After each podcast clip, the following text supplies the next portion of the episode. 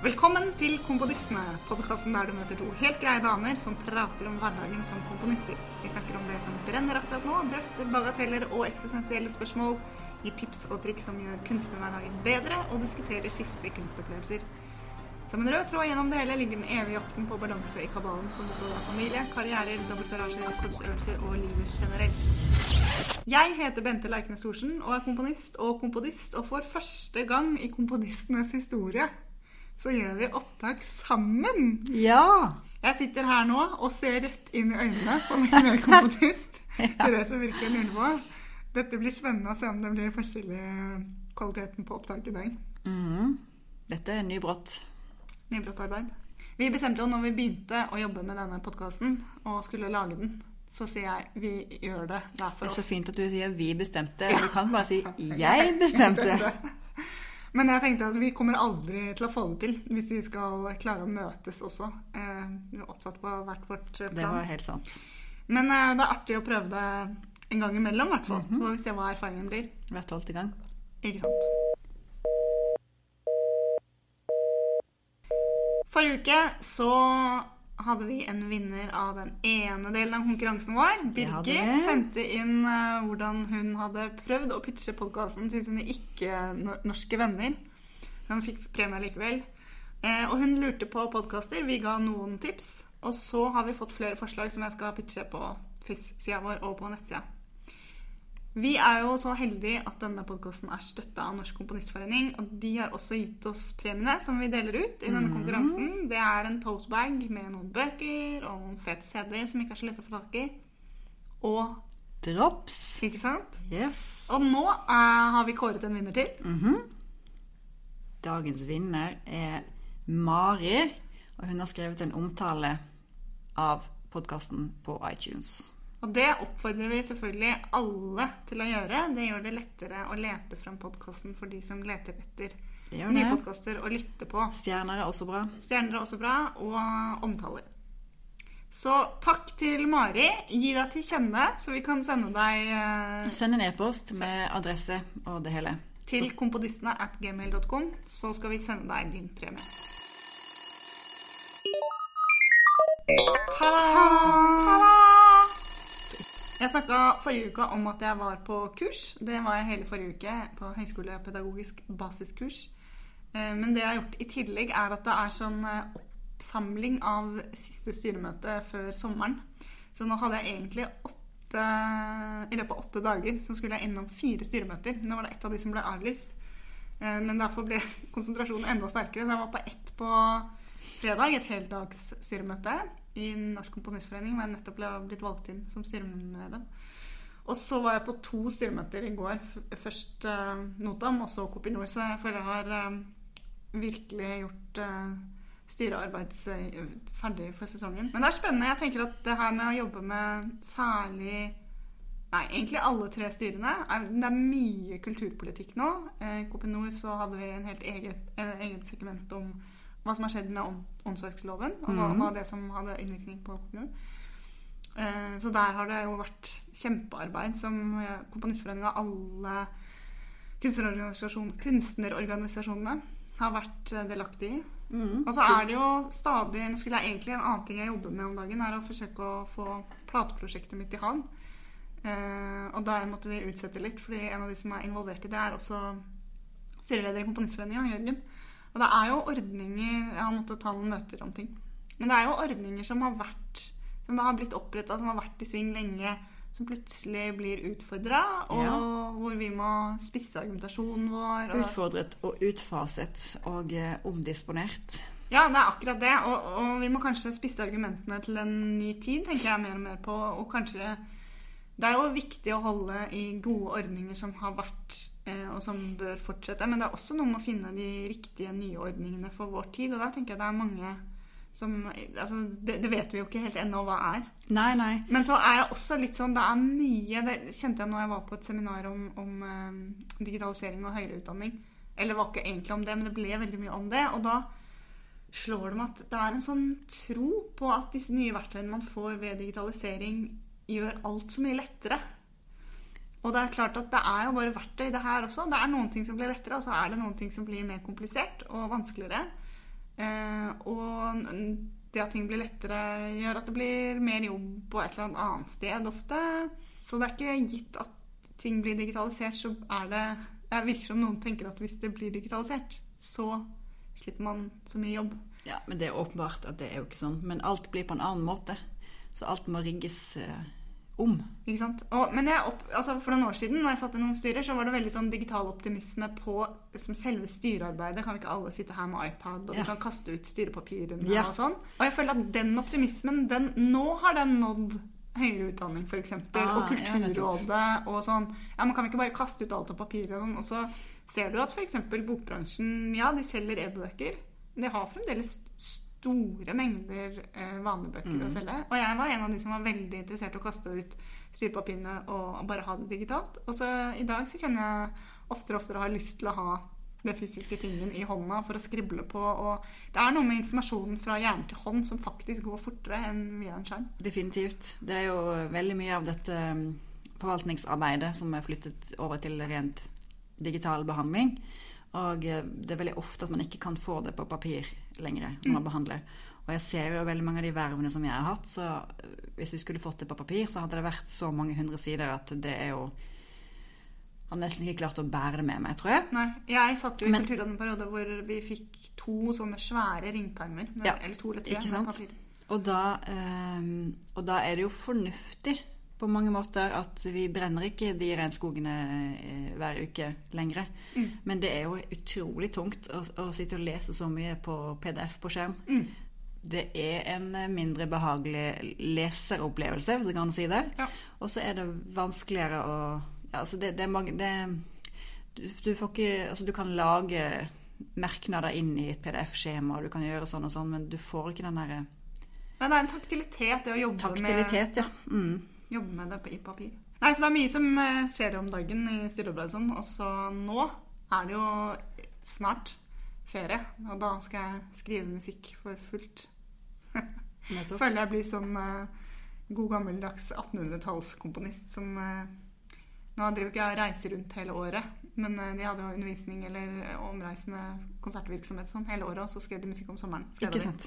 Føler meg litt sånn nå. Ja. Da skal gå helt opp i den romantiske Ja. Hva med deg? Får du skrevet noe musikk, eller er det mest uh, alltid rundt nå om dagen? ja, det er jo litt sånn en modus om dagen hvor det er mye som oppsummeres, og mye som uh, Ja, det er en sånn spesiell tid på året. Det er det. Uh, Jeg har vært på masse forskjellige produksjons- og planleggingsmøter på ting som skal skje snart. Jeg har skrevet eh, litt musikk og eh, lagt store planer for høsten. Eh, og for sommeren, for så vidt. Det er mye som skal eh, gjøres i løpet av disse sommerukene også. Ja, det kjenner jeg også. Men jeg, jeg ble litt oppmuntra her en dag. Jeg satt og lagde en sommerplan for hele familien. Eh, altså det, det, kombinasjonen av letta og litt skremt av at det faktisk er åtte uker ferie de barna har. Eh, fra neste uke til skolen faktisk starter igjen, og det er hverdagen for fullt. Eh, men vi skal litt forskjellig, og de skal litt forskjellig hver for seg. Så totalen, at det er åtte uker fram til eh, skolen starter den er jo litt deilig også. Ja, det er en god nyhet, tenker Mm. du? Ja. For min egen produktivitet. ja. Ukas tips. Jeg kjenner noen ganger at den verste tingen med å være frilanser, det er de dårlige dagene. Fordi jeg har jo hatt vanlige jobber. Og um, den der, hvis du våkner og har en dårlig dag, du våkner liksom på feil bein, setter feil bein ut av senga, så er det en av to ting som skjer. Det ene som kan skje, er at du går på jobb og ting skjer, og så går den følelsen bare vekk eller over. Eh, og det andre som kan skje, er at du går på jobb og har en dårlig dag hele dagen helt til du kommer hjem. Kan, men da kan du i hvert fall tenke at ok, det var en dårlig dag hele dagen, men jeg fikk i hvert fall gjort sånn og sånn og sånn. Det som jeg syns er vanskelig, er når jeg går på jobben og har en dårlig dag og ikke klarer å snu det, og heller ikke kan komme hjem med følelsen av å ha gjort noe. Og sånn hadde jeg det litt på mandag. Og jeg blir så irritert over meg sjøl at jeg ikke klarer å snu det når jeg vet så godt at det er utgangspunktet. At det er jeg selv som gjør det. Så mitt tips for dagen er å ha en plan for de dårlige dagene. Fordi de kommer. Eh, og jeg har jo noen triks som jeg kan dra på ermet, men ofte så blir jeg jo sittende og tenke at eh, Eller ikke komme på det, rett og slett. Mm. så planen min nå er å lage Jeg har en bok som jeg skriver ting i og har oversikten over ting. Å ha en side der som er gjør dette når det er en dårlig dag. Om det er å gå en tur, eller om det er å gjøre noe helt annet en liten stund, eller gjøre noe som får blodomløpet i gang, eller hva det nå er. Det er litt forskjellig. Eller høre på noe oppgitt musikk, eller bare få unna én sånn liten kjip ting som sitter og gnager. Det kan være flere ting. Eh, og noen ganger så tenker jeg at mm, når jeg først har kommet så langt, og det er så trått i dag, kanskje jeg bare skulle tatt meg fri og gjort noe helt annet. Og så klarer jeg ikke helt å løsrive meg heller. Hva med deg? Har du noen strategier når det er eh, dårlige dager? Mm, nei, men jeg syns veldig ofte at de Sånn type dag som du snakker om nå, at det veldig ofte kommer nettopp når det er bonusfri. Mm. Man blir litt sånn overveldet da. Eller fri og fri, men altså bonustid eh, til disposisjon, da. Ja, ja. Så føler man at man har 150 løse tråder som man burde hoppe inn i da. Så skal man bli sittende og lure på om man skal gjøre det eller det, og så kommer man ikke i gang med det, og så Ja, for sånn er det også for meg at den der prioriteringa i nuet Og det jeg skulle, sånn i retrospekt, det jeg skulle gjort på søndag, når jeg fikk den beskjeden, var jo bare OK, hva skal jeg gjøre i morgen? Og legge plan. For ofte hvis jeg har en plan dagen før, så går det så mye lettere. Det er jo Eller igjen, det er vel sikkert personlig, men vi er iallfall aldri så effektive som de dagene som er planlagt ned til eh, sekundnivå omtrent. Det er utrolig hvor du kan stappe inn i en dag hvis det er Hvis du må. Mm. Men også særlig de dagene som er sånn Det er urovekkende hvor effektivt det kan være å ha liksom en times møte der, og så sånn pause der, og så den tingen der, og så det. For da bare gjør man Ja, men da fikser jeg den e-posten der, og så gjør jeg litt av det der. Det kan plutselig føles så mye mer effektivt enn den da, hele dagen man har til et eller annet prosjekt. Ja, ja, ja. ja. Mm. Kulturtantene! Det store begivenheten i det siste er Grieg-jubileet. Og ikke minst Grieg minutt for minutt. Eh, og vi satt jo begge to som klistra til hele den Grieg-halloien, Ja. føler jeg. Jeg satt ikke oppe hele natta, altså, men jeg satt og så på ganske mye. Og vi var såpass engasjert at vi begge hadde mer enn én tweet på skjermen i løpet av sendingen, sendinga. Men jeg tenker, hadde du trodd at du kom til å bli så grepet av det prosjektet? Nei, det var litt sånn tilfeldig, tror jeg, faktor i det hele at jeg var hjemme den fredag kvelden alene eh, med TV-en til DISP, og da begynte jeg å se på det. Og så oppdaget jeg ganske fort at jeg syntes det var utrolig mye mer eh, fengende enn jeg hadde tenkt. Jeg syntes det var utrolig kjempegøy, rett og slett. Suggerende greier. Ja, det er merkelig det der. Jeg også var jeg lurte på om jeg skulle se på starten, og så utgikk det fordi jeg hadde noen andre ting, og kom hjem og eh, miksa ferdig forrige episode av podkasten. Det passer litt dårlig å gjøre det mens man hører på musikk, men så skrudde jeg på. Og da hadde vi jo åpent kontorlandskap med Yes. Grieg bakgrunn. Det var jo topp. Mhm. Men jeg også hadde den at eh, jeg var hjemme lørdag. Endelig en helg hvor det ikke var noe særlig program. Det var første gang på gørr lenge. Mhm. Så det var altså mulig å ta seg litt tid til det. Ikke sant? Du fortalte meg at du huska forrige jubileet. Ja, altså hva kan det ha vært da? 150-årsdagen, liksom? Ja, for 25 år siden. Da kan det stemme? Ja, ja det stemmer nok veldig bra. Ja, for da ja. Og jeg vet ikke Ja, det er Grieg-året, kalte man det. Mm. Eh, jeg, jeg vet ikke om det var en Det var sikkert en nasjonal begivenhet, men sikkert ekstra mye i Bergen, vil jeg tro. ja, og jeg kan ikke huske det. Eller jeg husker, vi har, når vi har snakka om det, så har det, det er noe bakerst i hodet. Men det var ikke noe voldsomt. Ikke sant? Du husker kanskje Det jeg har sett eh, Det husker jeg veldig godt fra da òg, men jeg har også sett det andre steder noen ganger. Noen sånne plansjer som ble laget det året. Husker Ja. du de? Ja, det kan, kanskje det er det jeg Sånne plakater. No, jeg husker flere ting fra det jubileet. Um, blant annet så var jeg med på et arrangement uh, i, i Grieghallen, hvor vi var masse kulturskoleelever som spilte noe Jeg kan ikke huske akkurat hva det var, da, men jeg husker at det var opplegget var at vi spilte utenat. At vi var veldig mange, at vi sto rundt omkring på, på scenen der. Og så husker jeg en tur til Trollhaugen, hvor vi bl.a. Uh, lærte å synge begynnelsen på Olav Tryggvason. Det store. Ja, for det var da det kom, når vi så på Olav Tryggvason. Mm, nettopp. Og ja, flere andre ting òg. Men uh, Grieg-året. Jeg mener man kalte det det, og det var sikkert 150-årsdagen. ja. Så det neste blir jo da 200-årsdagen. Hva skal, man, hva skal man finne på da? Nei, det, det er vanskelig å toppe den her, altså. Ja, den er vanskelig å toppe. Men en ting jeg også kjente på der og da, som var artig med hele prosjektet, det er jo det med sakte-TV-en at det, det, skjer her og nå. Det er bare én gang. Det er virkelig det er en sånn følelse av eksklusivitet. Mm. Men jeg syns jo de hadde gjort en utrolig god programmering med masse musikere. Så det var Mm. artig å se folk man kjenner.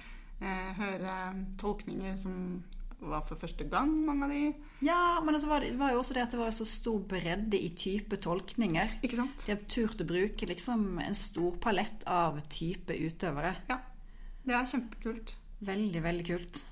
Og så var det så gøy at eh, Eller en av de tingene som gjorde dette gøy, tror jeg, eller syns jeg, er at de, at de rett og slett kjørte liksom den opusrekken i uredigert rekkefølge. Altså de begynte på begynnelsen start, eh, og- kjørte til slutt.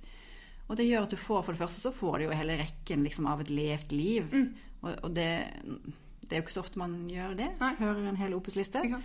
Eh, og den andre tingen er at, du, at det var ikke noe sånn TV-tilpasset eh, redaksjonell tilpasning i det. Nei? Det var ikke sånn at man hadde de største stjernene i den beste TV-tiden, og så fylte man på med mer ukjente navn på natten. Nei da, det var mange av de største høydepunktene som var klokken fire på natten. Og det, det var gøy. Ikke sant? Det var veldig gøy. Og jeg tenker at det er også noe av det sakte-TV-konseptet. Mm. Eh, som er at høydepunktene kommer kanskje ikke når de burde, Nei. men uh, fordi det er uh, su- prosjekt, så funker det likevel. Det er noen som har, har eh, protestert mot, mot Opus-listepoenget fordi det også er verk som ikke er innenfor opuslistene. Symfonien hans, f.eks. Ja, og det, og det er jo litt sånn at alt som er på Opus-listen, er jo ting som er mulig å få hørt. Mm.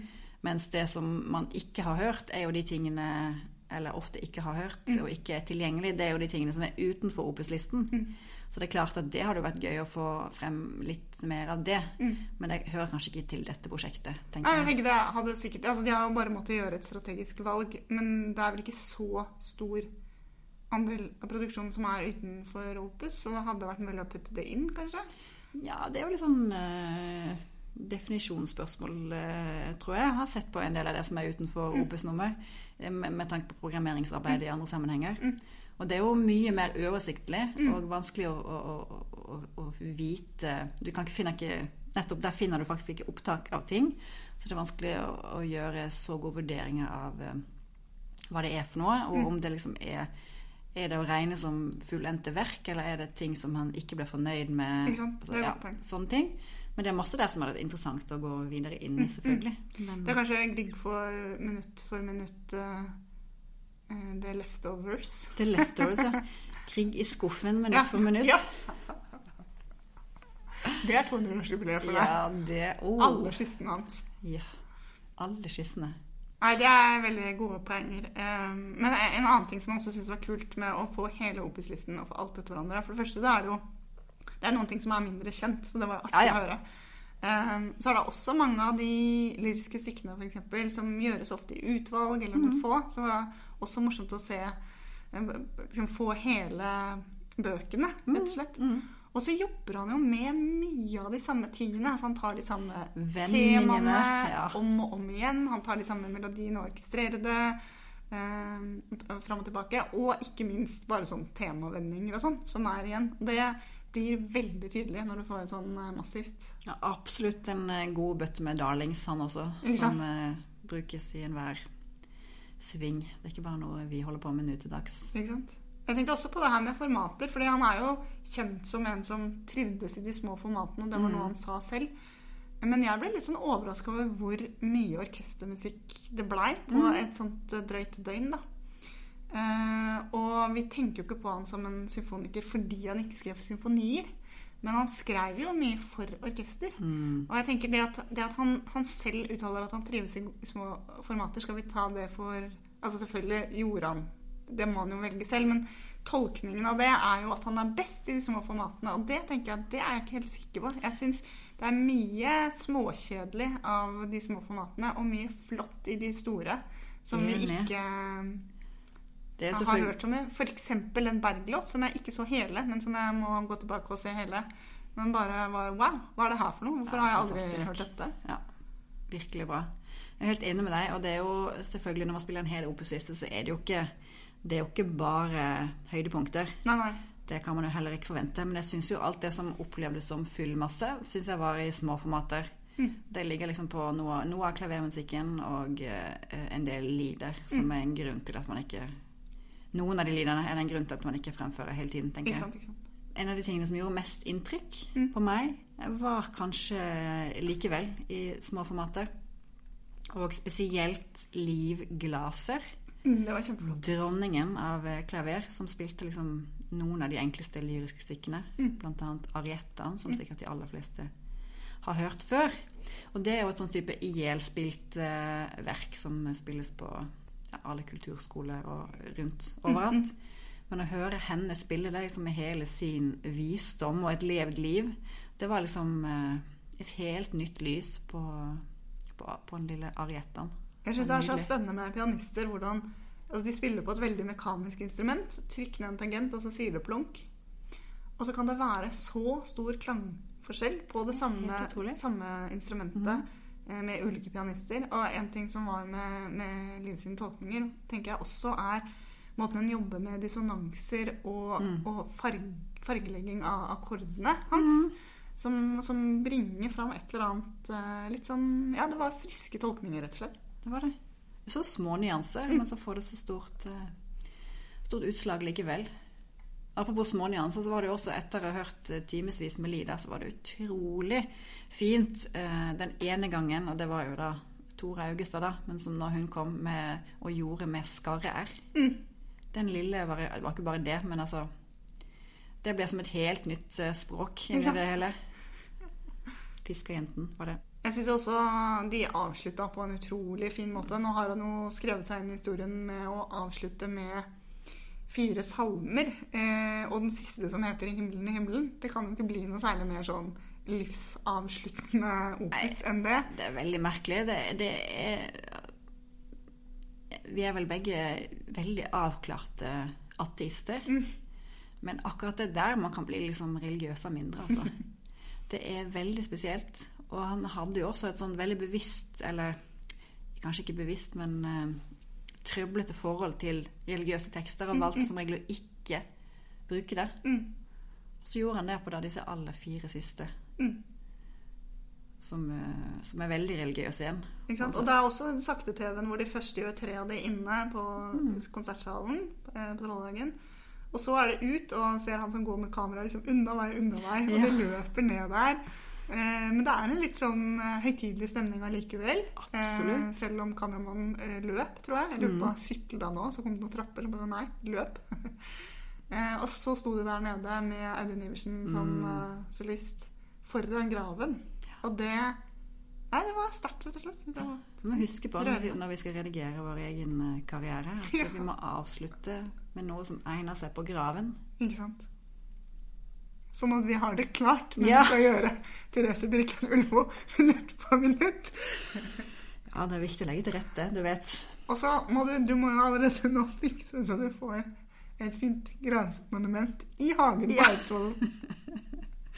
Ja, det fins jo en fin park like ved vei, der, som du kanskje har hørt om. Det er kanskje plass der. Eidsvollbygningen der, det er jo ja. Sammen med Eidsvoll Her ligger Eidsvollmennene og deres flekkene. Så er det jo, Vi nevnte stad kritikk om opus, eh, eller utelatte verk som ikke er med i opus-lista. Eh, Men det har jo også kommet litt annen kritikk. Jeg vet ikke hvor offentlig den har vært. Ja, men jeg har sett liksom en del eh, oppgulp på Facebook. Ja, mer eller mindre godt formulert, for å si det sånn. Jo, men jeg syns også det er helt naturlig at når man er ferdig med en sånn eh, megahappening som det der, så er det også naturlig at man begynner å snakke om hva kunne man gjort annerledes, hva syns man var bra, hva syns man var mindre bra. Absolutt, absolutt. Sånn skal det være. En kritikk var Bergenfilharmonien og, og KORK, som var de to orkestrene som var med Og Bergenfilharmonien Ung. Ja, Men de to voksne orkestrene, da, Jepp. eh, de ble jo dirigert i all hovedsak av sine sjefsdirigenter. Ja. Torud gjorde vel noe med BFO. ja, stemmer. Det kom kritikk om det, da. For resten av det var jo i stor grad en festforestilling av norske utøvere. Altså vise fram det beste vi har. Ja, det var jo norsk musikkliv minutt for minutt, dette her. Ikke sant? Mens de to dirigentene er jo da, for de som ikke kjenner det, eh, begge utenlandske. Og det er jo ikke noe argument for at de ikke kan tolke Grieg. Jeg syns jo det var litt kult, jeg. At eh, når, de, når man først har utenlandske sjefsdirigenter, og det kommer et sånt prosjekt som det her, at de står der og dirigerer eh, Griegs noen av de veldig veldig kjente tingene han har, men også veldig, eh, mer ukjente ting da, for orkester. Å måtte ta i alt sammen. Ja, og det er jo Når orkesteret stiller med sin sjefsdirigent, så er jo det liksom en, en type en måte å toppe laget på. Ikke å, da er det prioritert. Ikke sant? Det, det viser det veldig. Jeg, men i den sammenhengen så kunne jeg jo heller ønske at det var spredd ut på flere Altså alle orkestrene fikk vist seg, kanskje. Det er jo selvfølgelig et eh, stort uh, ressursspørsmål. Ja. For her har du KORK som sitter der med eh, alt i huset. Mm. Og så har du den store produksjonen som er i Grieghallen, Ja. hvor, hvor man har samla alt sammen. Så det er jo, eh, vil jeg tro, først og fremst et spørsmål om ressurser. Ja, men jeg syns jo egentlig den, den kritikken går mer inn i liksom, igjen, eh, sånne store strukturelle spørsmål. Mm. Problemet med det er jo at, eh, at det satses for lite på norske dirigenter ellers. Ja. Og at, det, at vi ikke har en eneste norsk sjefsdirigent, f.eks. Mm. Det er jo det som er så det, som vi, det blir mer et symptom på noe annet som er galt. Ja, enn at, enn at det var galt. Det ville også vært, jeg tror det ville vært veldig vanskelig på en sånn type sending, eller sånn type produksjon som det her. Hvis de skulle delt opp at mange dirigenter, det ville prøvetiden blitt veldig kaotisk og for orkesteret. Og altså, ja, det var kaotisk nok som det var å spille midt på natten og tidlig og sent og det ene og det andre. Så? Jeg tror ikke løsningen hadde vært å splitte det opp. Så jeg tror eh, akkurat dette tror jeg måtte være som det var. Nei, jeg tror du har rett at det er symptom på noe annet. Og det, jeg har tenkt en del på det i det siste, fordi det er selvfølgelig, vi er i en internasjonal bransje, og det kommer utenlandske studenter til Musikkhøgskolen, utenlandske lærere, det kommer flere og flere utenlandske musikere i orkestrene, og det er veldig mye bra med det. Mm. Norske folk er ute. Men den andre siden av det er det hvem er det som ivaretar det norsk, norsk som musikkforskningsspråk, den norske musikken, eh, de norske dirigentene, de norske komponistene. Og der tenker jeg det er en sånn balansegang der som, som jeg tror egentlig var det den diskusjonen Eller han som satte i gang den diskusjonen, forsøkte å, å touche på. da. Ja. Så var det noen norske dirigenter med, da. Det var det vel si. Både Tore og Dviglund var med, Tore som var, eh, det må vi jo si, var igangstarter. Fødsels... eh, Han var eh, Han var idégründer. Ja, altså han var donorfar Ja, til dette prosjektet. det var det han var. Ja. Han kom med spermen, liksom. ja. det er sant. Ja, og så, så hvem er Er det da også surrogatmor her? Ja, Sigurd Sandmo og. Bernt. Ja, og Berge. De bar barnet fram, liksom. Ja, Og hvem er da de foreldrene som nå har dette barnet? Men det er? Nasjon Norge. Det er Nasjon Norge. Jeg skjønner. Ja. Det var et flott bilde, Therese. ja, men nå venter vi Torodd, som var altså donorfar, og. Ja. som også eh, dirigerte noe. absolutt. Eh, Eivind Gullberg Jensen dirigerte Sjøforsvaret. Ja. Og så var det Kjell Seim dirigerte BFO Ung. Håkon Mattis Skrede dirigerte. Kor, Kor. på koret. Mm, Altså, de, det var jo noen som fikk vise seg. det var det. Men det kom også kritikk av den mer sånn eh, artig pussig kritikken. Så var det jo kritikk om at eh, publikum så ut som de kjeda seg. Ja, der må publikum ta seg sammen. Ja, Altså. veldig. Skal du på TV, så må du sitte der med et stivt glis. Du kan ikke sitte der og se uengasjert ut. Jeg tenker at det er litt av sjarmen med eh, Minutt for minutt. At du, du går der med, at- med kameraopptak og vet ikke helt hva du får. Eh, det var jo folk rundt Trollhaugen den dagen som ikke ante hva som foregikk. Som var der på tur, liksom. Eh, og så var det jo folk i publikum som eh, eh, Ja, jeg tenker noen av de som var der lenge, eller om natta eller sånn. Må man ha sånn, sånn husk, husk å smile hele Ja. Nei, altså det, var, ja, altså det var jo noen ganger at det var bilder av helt sånn tilfeldige folk på en benk og sånn. Og jeg tenker at det er jo men det er jo sakte TV. Ja. Det er 30 timers direktesending. Du aner ikke hva du får. Og selvfølgelig masse eh, close-ups og eh, forskjellige vinkler og ting fra selve konsertbiten. Men selvfølgelig skal du ha noen tilfeldige bilder av folk på benken utenfor. Ikke sant? Det Ikke sant? er jo sakte TV. Det er jo det der. Så ta format for det der. Jeg tenker, men akkurat i det der, det er jo det som er det vanvittige med det her. At man har lagd 30 timer direktesendt direktesendt Grieg-musikk. Det er jo helt bananas. Ja, det er helt Det er ganske ko-ko, altså. Og det er jo, som vi har snakket om før, men, men det er jo Det villeste med det prosjektet her er liksom Eller det mektige Mm. at vi Det er en sånn bevis for hva som er mulig innenfor rammene av norsk kulturliv når eh, institusjonene bestemmer seg for å få til noe og slår kreftene sine sammen. Det er så mye med dette her som er liksom grenseløst, og eh, som Det er så mye her som bare egentlig ikke er mulig, som på papiret. Ja, da tenker jeg at man møter de rette personene. Vi snakka sammen i går om noe hvor du hadde møtt noen som var sånn Oi, å nei, det ble vanskelig, og det blir stort, og det, oi, det er masse og, og, sånn. Man kan også møte dem med Oi, artig. Det blir sikkert mye jobb, men kult at du er på den ballen. Ja. uh, og jeg tenkte også her eh, Skal vi ikke kjøre 30 timer Grieg da, dere? Det er jo veldig fort å si øh, Er du helt Nei. Ja, øh, et symfoniorkester kan ikke spille utenfor øh, sin tariffplan fordi at sånn og sånn. Spill, men skal vi spille midt på natta, liksom? Det er altså øh, å sette foten Ja, strupe ideen før den har kommet i gang. Da. Så det tenker jeg all honnør til de som var med i prosjektet tidlig. Og tørre å utrede det skikkelig, da. Eh, og jeg tenker, som du sier, det å ha Det er jo noen ganger man gjør ting eh, som gir en sånn mestringsfølelse helt utover det man faktisk gjør. Det er Noen gjør det med f.eks. å løpe maraton. ikke sant? Det er bare noe jeg aldri kunne tenkt meg at jeg kunne få til, og så gjør du det, og så tenker jeg oi, jeg fiksa det, hva annet kan jeg få til? Ja.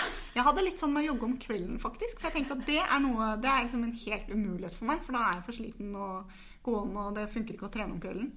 Og så begynte jeg med det, og så tenkte jeg men det her er jo topp. Hva annet kan jeg få til da? Så det er jo noe med å utfordre sine egne myter. Jeg tenker Kulturlivet er så fullt av myter. Nei, vi kan ikke gjøre det på den måten, vi må gjøre det på den måten. Vi må ha, det må være sånne musikere som skal tolke dette. Og som du sier, det er jo virkelig det som er den store, fantastiske tingen med det her. Eh, og mektige. At eh, det å se hva man kan få til når flere slår seg sammen, når man utfordrer ideen om hva som faktisk er mulig. Og det var over 600 musikere med, og det virker som alle syntes at det var bare en stor begivenhet å få lov til å være med og delta. Ikke sant? Vi var der, liksom. Vi var med. Ja, nei, det er alt jeg har sett på sosiale medier fra musikere. er bare sånn ha, ha, ha, ha. Det, det var min lyd med 'dette var kjempegøy'. Kjempegøy-lyden. Og jeg må jo si selv også eh, Nå har jeg plutselig blitt Grieg-entusiast. eh, og var på NRK Hordaland og snakket om det i går. og i det hele tatt. Som sagt, dette her var en uventet uh, engasjement i meg selv som jeg ikke så komme. Men, uh, men den derre playboksen, uh, min indre spilleliste av Grieg, den går jo ikke over. Det surrer av gårde. Jeg lurer på hvor lenge det skal ha gjenklang i, i mitt indre. Jeg har hatt i himmelen eh, nå eh, som repeat en Ja. god stund. Den var litt av i dag. Nå har du også snakka om den, så jeg tenker at nå er den på vei tilbake. Ja, vi sang den til og med her i stad sammen. Men også Haugtussa, som jeg har hørt så mange ganger før, men som var eh, helt enestående fremført av Adrian Angelico. Det var så bra, og den også bare går igjen og igjen. Og da går den ikke bare som den, da går den med Adrian. Nei, det, sånn har jeg det også. Ja, med jeg I himmelen, ja. når jeg, har, eh, jeg har jo ofte korps, juniorkorps, på Ja. hjernen, etter å ha vært med på øvelser. Og de også går på repeat med juniorkorpsklang. Ja, riktig. Ofte. Ukas feministiske. Jeg har lest en bok. Det er en samling essays av Rebecca Solnit. Den heter 'Men Explain Things to Me'. Den anbefaler jeg virkelig. Det er, litt sånn, det er en del feministisk litteratur som er litt tungt tilgjengelig. Lange, eh, kanskje avansert tankegods. Men den her er eh, Det er enkle Det er ikke enkelt som simpelt, på en måte, men, men det er forholdsvis lettlest og tankevekkende og veldig mye gode poenger. Det første essayet heter 'Men Explain Things to Me', og den handler om uh, Hun tenker rundt en historie hun var oppi da, selv, hvor hun hvor det var en mann som prøvde å forklare henne om en bok som han hadde hørt om. Han hadde ikke lest den engang, tror jeg. Som var visstnok helt fantastisk. Og hun prøvde å bryte inn og si at hun kunne noe om det temaet. Uh, og så til slutt så sier de bare ja, men det er hun som har skrevet den. Og det ble en sånn bilde på det eh, som hun da skriver om eh, på den måten. Men explain things to me still, and no man has ever apologized for explaining wrongly things that I know and they don't. Eh, så anbefaler den. Um, og så er det en, et annet sitat som jeg må ta, som jeg bare Yes! Sånn, sånn er det. Og det er jo det vi har snakka om, at det er vanskelig eller oppleves Det er jo ikke noe kult for oss å komme med kritikk i den verden vi lever i, fordi vi har egeninteresse. Og det blir ofte stilt spørsmål ved om kritikken er god kritikk eller selvsutring. Men hun sier Like racism, misogyny can never be adequately addressed by its victims alone. The men who get it also understand that feminism is not a scheme to deprive men, but a campaign to liberate us all. Og da tenker jeg Det er det som uh, han vi snakket om sist. Stefan Men det var, virkelig har ja, det var derfor det var så fantastisk med han. Mm. Så sjelden vi opplever det ellers. Mm. Og han var jo Han slipper det å tenke eller å lure på hva, hvor personlig fornærmet eh, og oversett han selv føler seg i det hele. Det handler ikke om det. Mm. Og, da, og det gjør det jo veldig ofte ikke når vi snakker om det heller, Mm, men der er det liksom i hvert fall ikke det. Nei, men jeg kjenner jo også selv nå i den kritikken som vi nå toucha opp på Grieg. Mm. Det er lett å tenke at ja, kommer du med denne kritikken fordi du ikke ble spurt om å være med? Ja, ja. Eller er det en reell systemkritikk på en måte, da? Hva har vi lært denne uka, da? Mye om Grieg, da. Vi har lært mye om Grieg. Men du har jo også lært noe om instrumenter. Her. Jeg har lært noe om instrumenter. Mm, Litt uventet kunnskap som kom ut av denne Grieg-sendingen, da. Ja. Det var altså et eh, stort blokkfløytekor som spilte på masse forskjellige blokkfløyter. Ja, overraskende. Men i alle størrelser. nok. I alle størrelser. Og det var så mye artig der når de hadde sånne De som spilte piccolo-blokkfløyter, det sikkert det, som drev og skiftet mellom, og da hadde de liksom fløytene liggende på baklomma. Som de ja, det så jeg ikke. det var veldig artig. Men de hadde også noe som ikke så ut som fløyter i det hele tatt. For det var bare noen store sånne firkantede greier som de blåste inn i. Jeg Mm. har aldri sett det før. jeg. Nei, kontrabassblokkfløyte. Hvorfor er den så firkanta? Nei, ja, det vet jeg ingenting om. Det det virker jo bare som- helt ulogisk. Det ser ut som et slags sånn stort sånn kloss eh, Noen eh, unger som er bygd med Det ser ut som noe som noen har laget på sløyden. Men jeg har vært borti det før, nemlig fordi det er en svensk eh, blokkfløytist som heter Anna Petrini, Mhm. som er, gjør mye samtidsmusikk. Eh, og hun har fått flere komponister til å skrive for seg til Jeg tror det heter kontrabassblokkfløyte, eller om det er subkontrabassblokkfløyte. Jeg klarer ikke å si det ordet. Kontrabassblokkfløyte. Er Eller subkontrabassblokkfløyte. Jeg tror det er kontrabassen. Men eh, den, jeg er helt enig, den ser veldig rar ut. Og munnstykket er liksom sånn ut av instrumentet. Så det ja, pussig konstruksjon på så mange måter. Men det er jo en ny, da. Eh, invention. Ja, Altså, skjønner, du det, da. Men alle de andre blokkfløytene ligner jo på hverandre i forskjellige Ja. størrelser, og så kommer det der. Det er ja, som sagt en slags olabil innenfor uh, fløyte... Fløytefamilien. Kontrabassblokkfløyte. Olabilen av Men det er jo altså Vi, vi komponister, Ja. vi som lever nå til dags, vi er jo Altså det, det er ikke alt man kan si vi om hva vi syns og, og liker. Veldig ofte så kan man ikke snakke for andre enn seg selv, men her tror jeg jeg kan si liksom, som en ganske sånn generell ting, så er vi ganske svak for alle disse instrumentene som er unaturlig store eller dype eller små eller lyse. Altså det er liksom sånne de som er utenfor eh, normen, da. Alle sånne kontrabass-ting Mm, det er kjempegøy. subkontrabass-ting. Vi elsker det jo. Ja. Så selv om den eh, ikke så ut i måneskinn, Mm. så eh, var det sannsynligvis den eh, fineste fløyten. Og så, eh, ja, Det er jo noe med klangfarge og sånn som blir veldig morsomt med de instrumentene. Men se på f.eks. fløytefamilien. så har du jo Bassfløyte er jo ganske mye brukt. Ja. Men du har kontrabassfløyte som du da må stå med. Den ser ut som en sånn stor trekant. Ser helt utrolig corny ut.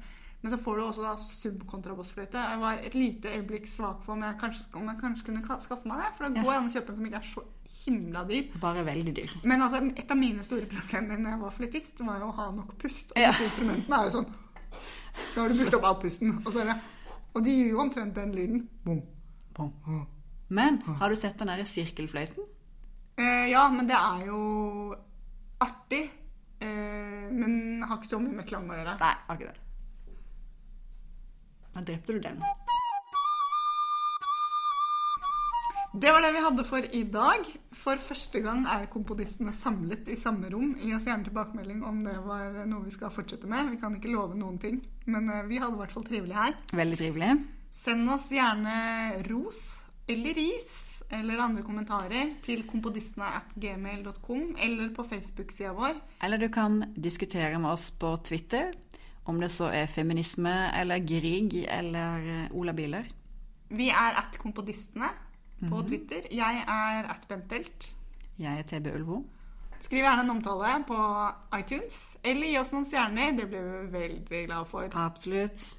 Nå er det sånn at podden er på vei inn i sommermodus. Vi tror det blir podding ca. hver annen uke til vi er oppe og stå igjen i august. For reals. Yes. Det var det vi hadde for i dag. Og nå nytter det jo ikke å si ha det, for vi sitter jo på samme sted. Ja, men vi, kan vi si men vi kan si ikke til Selv om det er veldig hyggelig å se deg inn i øynene, Bente, så kan vi si til lytterne, Ja, og til de som begynner med den slags, så kan vi si god sommer. det kan vi gjøre. God sommer! Ta-da.